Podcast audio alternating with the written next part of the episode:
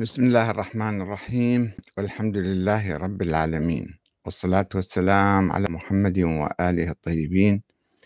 ثم السلام عليكم أيها الأخوة الكرام ورحمة الله وبركاته.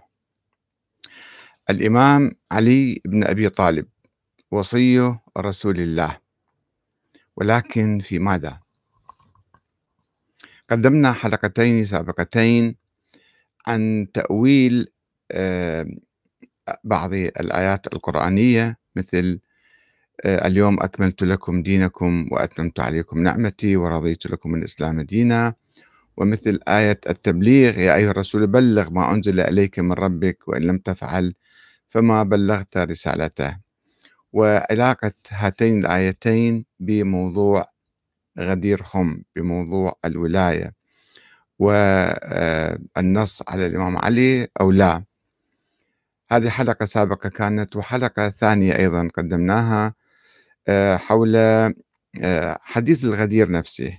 ماذا كان يعني وما هو نصه آه، بالضبط وكيف تطور إلى نظرية سياسية دينية تحصر الإمامة في سلالة علي والحسين إلى يوم القيامة ثم وصول هذه النظرية إلى الطريق المسدود وفي منتصف القرن الثالث الهجري بعد حوالي 150 سنة من نشوء نظرية الإمامة وصولها إلى طريق المسدود وانقراضها ثم قيام النظرية الاثنى عشرية بعد ذلك. اليوم نتحدث عن وصية آه، الرسول. الإمام علي كان وصي رسول الله ولكن في ماذا؟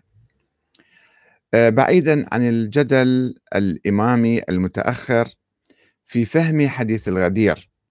فإن أحدا من الصحابة الكرام وعلى رأسهم الإمام علي نفسه لم يفهم معنى الولاية والإمامة والخلافة من حديث الغدير وذلك بدلالة ما حدث بعد وفاة الرسول صلى الله عليه وآله وسلم من اجتماع الأنصار الأوس والخزرج يعني والمهاجرين في سقيفة بني ساعدة وتداولهم في البداية الأنصار فيما بينهم حول اختيار أمير من الأنصار لحكم المدينة المنورة ولم يكونوا في وارد إقامة دولة عربية شاملة في الجزيرة العربية.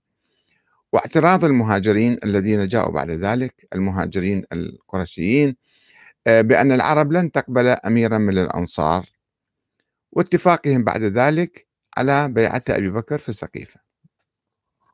ولا يعقل أن يتفق المهاجرون والأنصار الذين نصروا الإسلام وضحوا من أجله أن يخالفوا أمر النبي قبل شهرين كان معين علي مثلا خليفة من بعده وهؤلاء كلهم يصرفون النظر ويخالفون النبي وينتخبوا أبا بكر خليفة عليهم. لو كان هناك ثمة نص آه، على الإمام علي بالخلافة والإمارة و ولنفترض أن الصحابة بين قوسين ارتدوا بعد رسول الله وخالفوا أمره. كما يقول الغلاة المتطرفون من الشيعة اللي هم الرافضة وليس عامة الشيعة. فماذا عن الإمام علي نفسه؟ هل فهم من حديث الغدير؟ نصا على إمامته؟ هذا سؤال مهم جدا. لنستمع إلى المؤرخين الذين يروون بأن العباس عم النبي قال للإمام علي في مرض رسول الله بعد حوالي شهرين من حديث الغدير قال له أي ابن أخ أدخل معي إلى النبي فاسأله عن الأمر من بعده هل هو فينا فتطمئن قلوبنا له أم هو في غيرنا فيوصيه بنا؟ اللي روح اسأله روح اسأل النبي إذا كان النبي قد عين الإمام علي في غدير خم فكيف العباس يقول له روح اسأل ها شنو صار؟ منه فقال له علي ما كنت لأسأله لأسألها هذه المسألة يعني رسول الله. فإن إن سألناه فقال ليست فيكم منعها الناس؟ آه، وقالوا رسول الله قال ليست فيكم.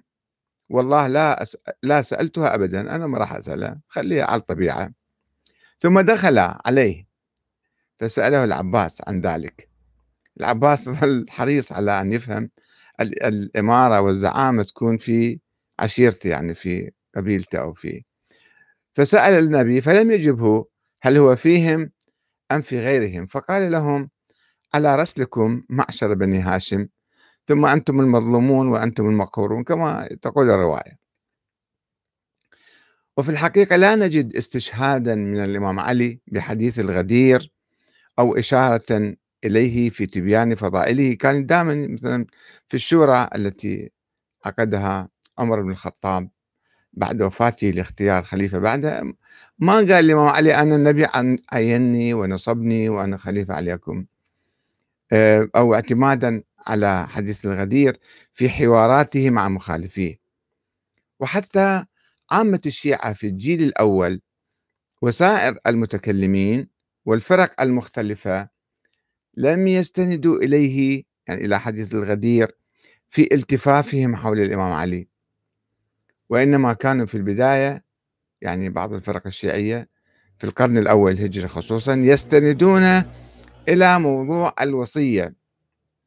الوصية حتى عبد الله بن سبأ هو الذي عندما قال بموضوع الإمامة في البداية في عهد الإمام علي استند إلى أن الإمام علي هو وصي رسول الله وكان يقول هذا عبد الله بن سبأ في يهوديته كان يهودي سابقا أن يوشع ابن آه، نون هو وصي موسى وبالتالي الإمام علي هو وصي رسول الله فإذا الإمامة تستمر في ذريته كما استمرت في ذرية يوشع بن نون فخلينا نجي الآن إلى وصية الإمام علي نشوف ماذا كانت.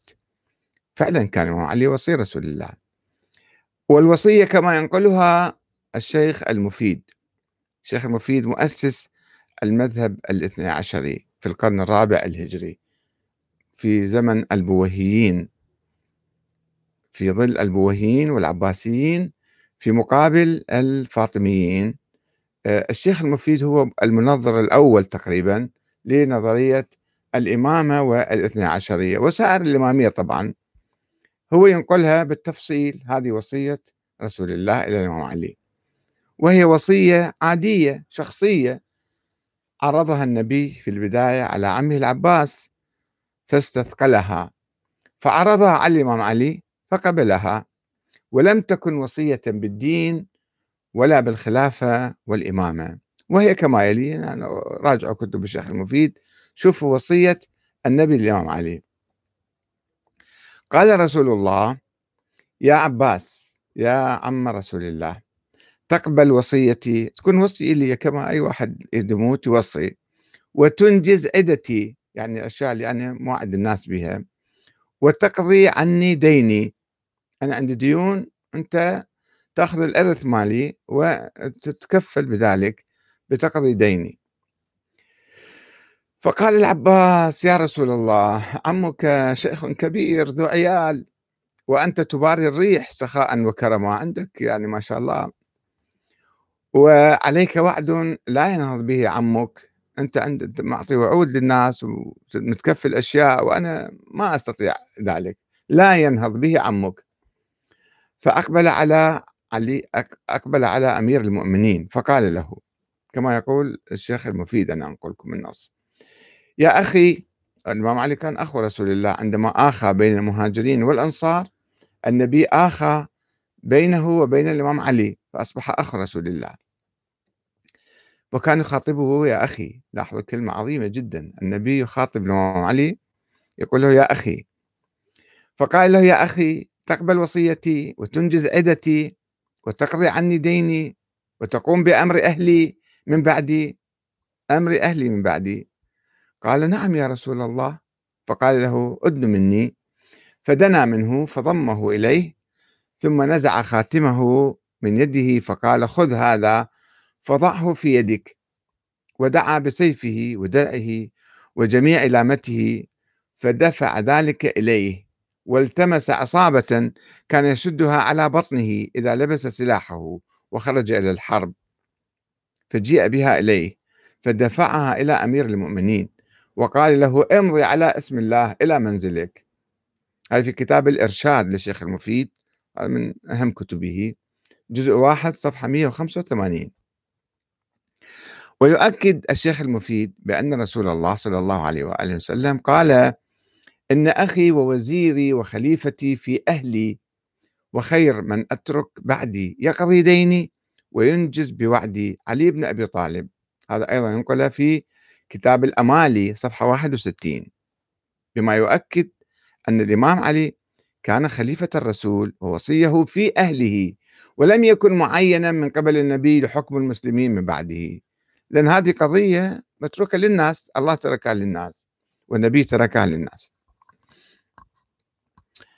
وبما أن الإمام علي لم يكن معينا من قبل رسول الله كخليفة من بعده فإن العباس الذي كان حريصا على تركيز الخلافة في أهل البيت قبل وفاة النبي وبعدها كان جدا مهتم في هذه القضية. رفض في البداية العباس رفض اختيار أبي بكر لما اختاروه بالسقيفة وجاء إلى المسجد.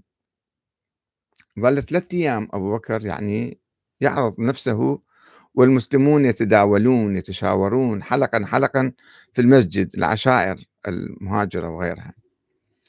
فهنا استغل العباس آه، الفرصة وقال أنا سأقلب الطاولة على أبي بكر مثلا. فقال للإمام علي امدد يدك يا ابن أخ أبايعك. فيقول الناس عم رسول الله بايع ابن أخيه فلا يختلف عليك اثنان. لاحظوا كيف؟ وهذا ما يثبت مبدأ أن الخلافة بالبيعة من الناس وعدم وجود نص سابق أو بيعة من المسلمين للإمام علي في عهد الرسول. لو كان بائكا ما يحتاج يقول للعباس الكلام. وهو ما ذهب إليه المعتزلة الذين ادعوا أن في هذا دليلا على أن رسول الله لم ينص على أمير المؤمنين. إذا كان ناص عليه بعد ما يحتاج العباس يقول له ذلك.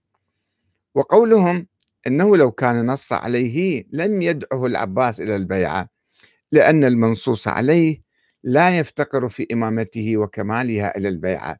فلما دعا العباس إلى عقد إمامته من حيث تنعقد الإمامة التي تكون بالاختيار دل على بطلان النص.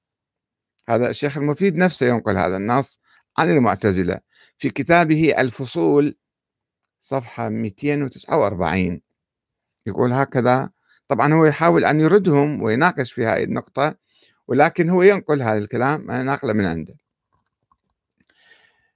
ولكن هذا العباس اذا العباس عرض البيعة على الإمام علي. ماذا كان موقف آه، الإمام علي؟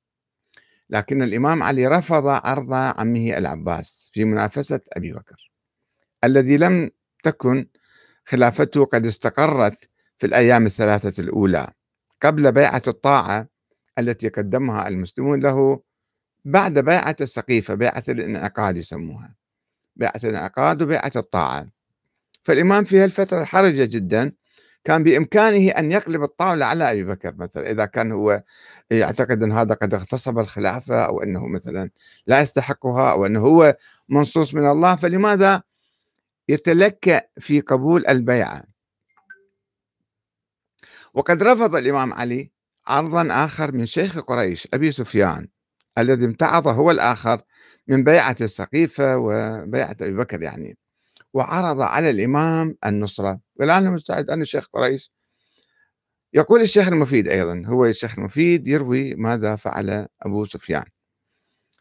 يقول قد كان أبو سفيان جاء إلى باب رسول الله صلى الله عليه وسلم وعلي والعباس متوافران على النظر في أمر بعد ما دافني يحاولون يدفنون النبي ويه فنادى بني هاشم لا تطمع الناس فيكم ولا سيما تيم بن مرة أو عدي. تيم قبيلة أبي بكر وعدي آه، قبيلة عمر. فما الأمر إلا فيكم وإليكم وليس لها إلا أبو الحسن علي. أبا حسن أنشد شعر يعني. أبا حسن فاشدد بها كف حازم فإنك بالأمر الذي يرتجى ملي. ثم نادى بأعلى صوته يا بني هاشم يا بني عبد مناف أرضيتم أن يلي عليكم أبو فصيل الرذل بن الرذل؟ أما والله لئن شئتم لأملأنها خيلا ورجلا. يقول يعني أنتم تعالوا أنا إحنا إحنا شيوخ قريش بني هاشم وبني أمية. لا قبيلة صغيرة أبو فصيل يعني قبيلة صغيرة جدا كان. فناداه أمير المؤمنين ارجع يا أبا سفيان. فوالله ما تريد الله بما تقول وما زلت تكيد الإسلام وأهله. ونحن مشاغيل برسول الله وعلى كل امرئ ما اكتسب وهو ولي ما احتقب. هذا أيضا ننقله في الإرشاد الشيخ المفيد جزء واحد صفحة 190 وقد احتج الإمام علي في يوم الشورى الشورى التي الستة التي عينها عمر. احتج كل واحد صار يبين فضائله يعني حتى ينتخبوه. احتج بنصوص رسول الله صلى الله عليه وآله كقوله أفيكم أحد؟ قال له رسول الله أنت مني بمنزلة هارون من موسى إلا أنه لا نبي بعدي. ولئن كان الإمام علي قد ذكر أهل الشورى العمرية هاي الستة يعني ذكر بفضائله إلا أنه لم يتحدث عن حديث الغدير كنص عليه من النبي بالإمامة. ربما جاء أنه أنا في حديث الغدير قال لي كذا ولكن ليس بالإمامة يعني إذا كان معينة كان يقول لهم أصلا ما كان يدخل في الشورى. وأنا معين من قبل الله شنو أدخل بالشورى واحد من هؤلاء. وعندما قتل عثمان وجاءه المهاجر وجاء المهاجرون والأنصار إلى الإمام علي يطالبونه بتولي الخلافة. دفعهم وقال لهم دعوني والتمسوا غيري. واعلموا أني إن أجبتكم ركبت بكم ما أعلم. وإن تركتموني فأنا كأحدكم. ولعلي أسمعكم وأطوعكم لمن وليتموه أمركم. لمن وليتموه أمركم. لاحظوا الأمر أمر الناس. هذا الإمام علي يقول ذلك. وأنا لكم وزيرا. خير لكم مني أمير أنا ما أريد أصير أمير. أنا أصير وزيركم أساعدكم يعني. هاي في نهج بلاغة الخطبة معروفة هذه.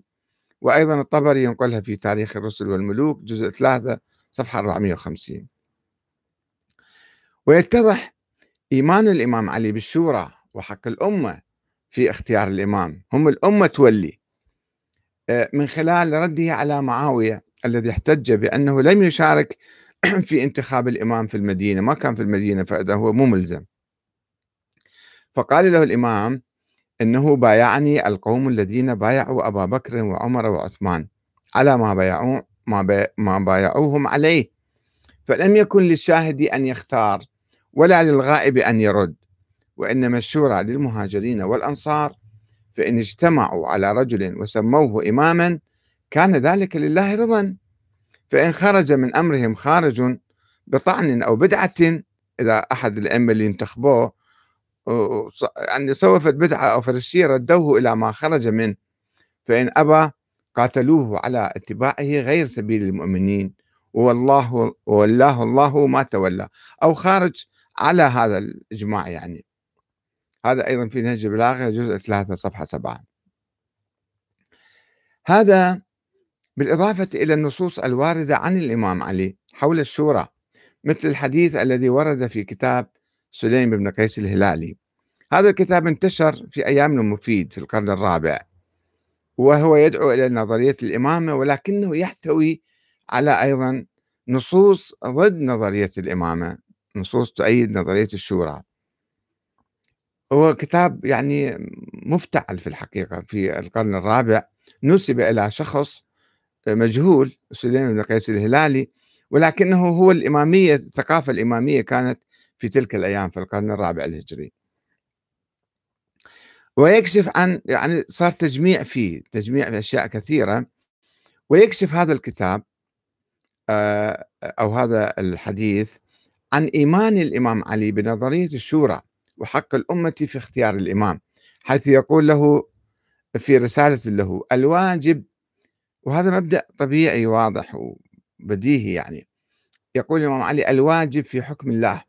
وحكم الإسلام على المسلمين بعدما يموت إمامهم أو يقتل يعني رئيسهم.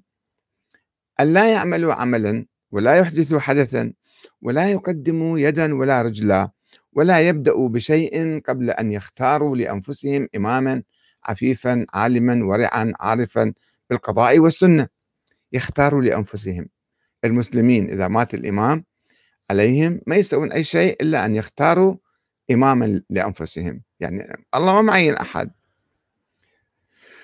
هذا في كتاب سليم اللي الشيعة يؤمنون بهذا الكتاب صفحة 182 ولو الشيخ المفيد يعني بعد ذلك جاء وشكك بصحة هذا الكتاب. وقال أنه يعني مو بكل شيء صحيح فيه. لازم نرجع بعض الأشياء إلى الأحاديث الأخرى إلى النصوص الأخرى.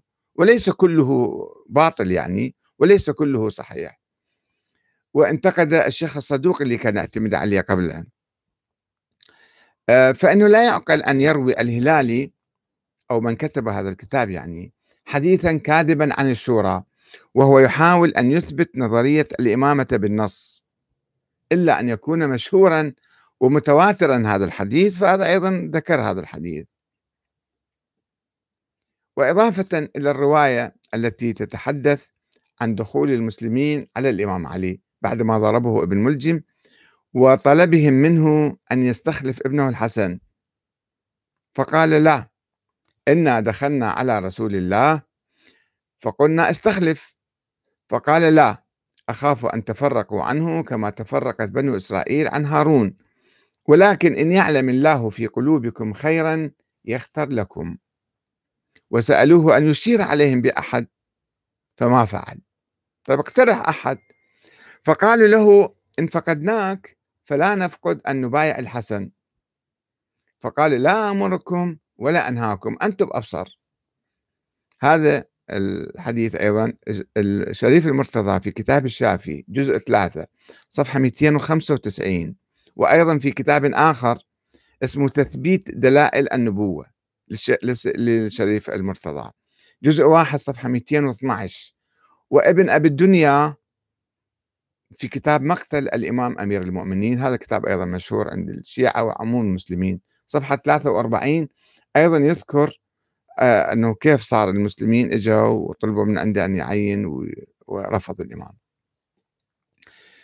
وقد قام الإمام أمير المؤمنين بالوصية إلى الإمام الحسن وسائر أبنائه ولكنه لم يتحدث في هذه الوصية عن الإمامة أو الخلافة حيث كانت وصيته شخصية وروحية وأخلاقية. أيضا هذه المفيد يذكرها الوصية في كتاب الإرشاد صفحة 187 والحافظ أبو بكر بن أبي الدنيا في كتاب مقتل الإمام أمير المؤمنين صفحة 41 و 42 تحقيق مصطفى القزويني مركز الدراسات والبحوث العلمية بيروت اللي ناشرين هذا الكتاب حديثا. وذكر المؤرخون أنه لما توفي الإمام علي عليه السلام خرج عبد الله بن العباس ابن عبد المطلب إلى الناس فقال إن أمير المؤمنين توفي وقد ترك خلفا فإن أحببتم خرج إليكم وإن كرهتم فلا أحد على أحد أنتم كيفكم؟ فبكى الناس وقالوا بل يخرج إلينا. هذا المسعودي يذكر ذلك في مروج الذهب وهو مؤرخ شيعي جزء 2 صفحة 44 وابن كثير في البداية والنهاية. جزء 8 آه، صفحة 13 وابن أبي الحديد في شرح نهج البلاغة جزء 4 صفحة 8 وجزء 16 صفحة 22 والمسعودي في مروج الذهب والمهم لهؤلاء.